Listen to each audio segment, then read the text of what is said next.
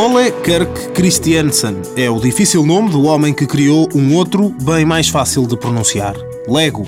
Os tijolos coloridos, brinquedo de milhões de pequenos e graúdos de todo o mundo, nasceram numa fábrica que primeiro foi de móveis, depois de brinquedos de madeira, também de ioiôs e finalmente de legos.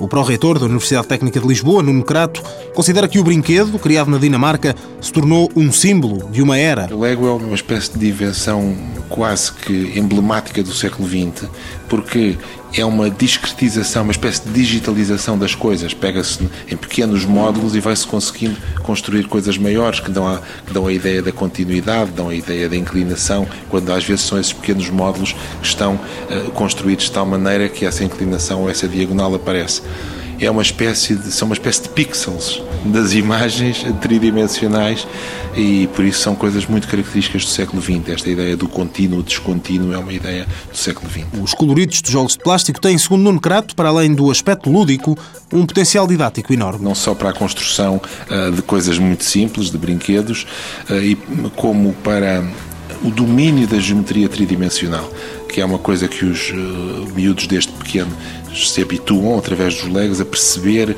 que como é que um cubo é construído, que se, se eu tiver quatro peças, cada uma delas um, um cubo, não posso construir outro cubo.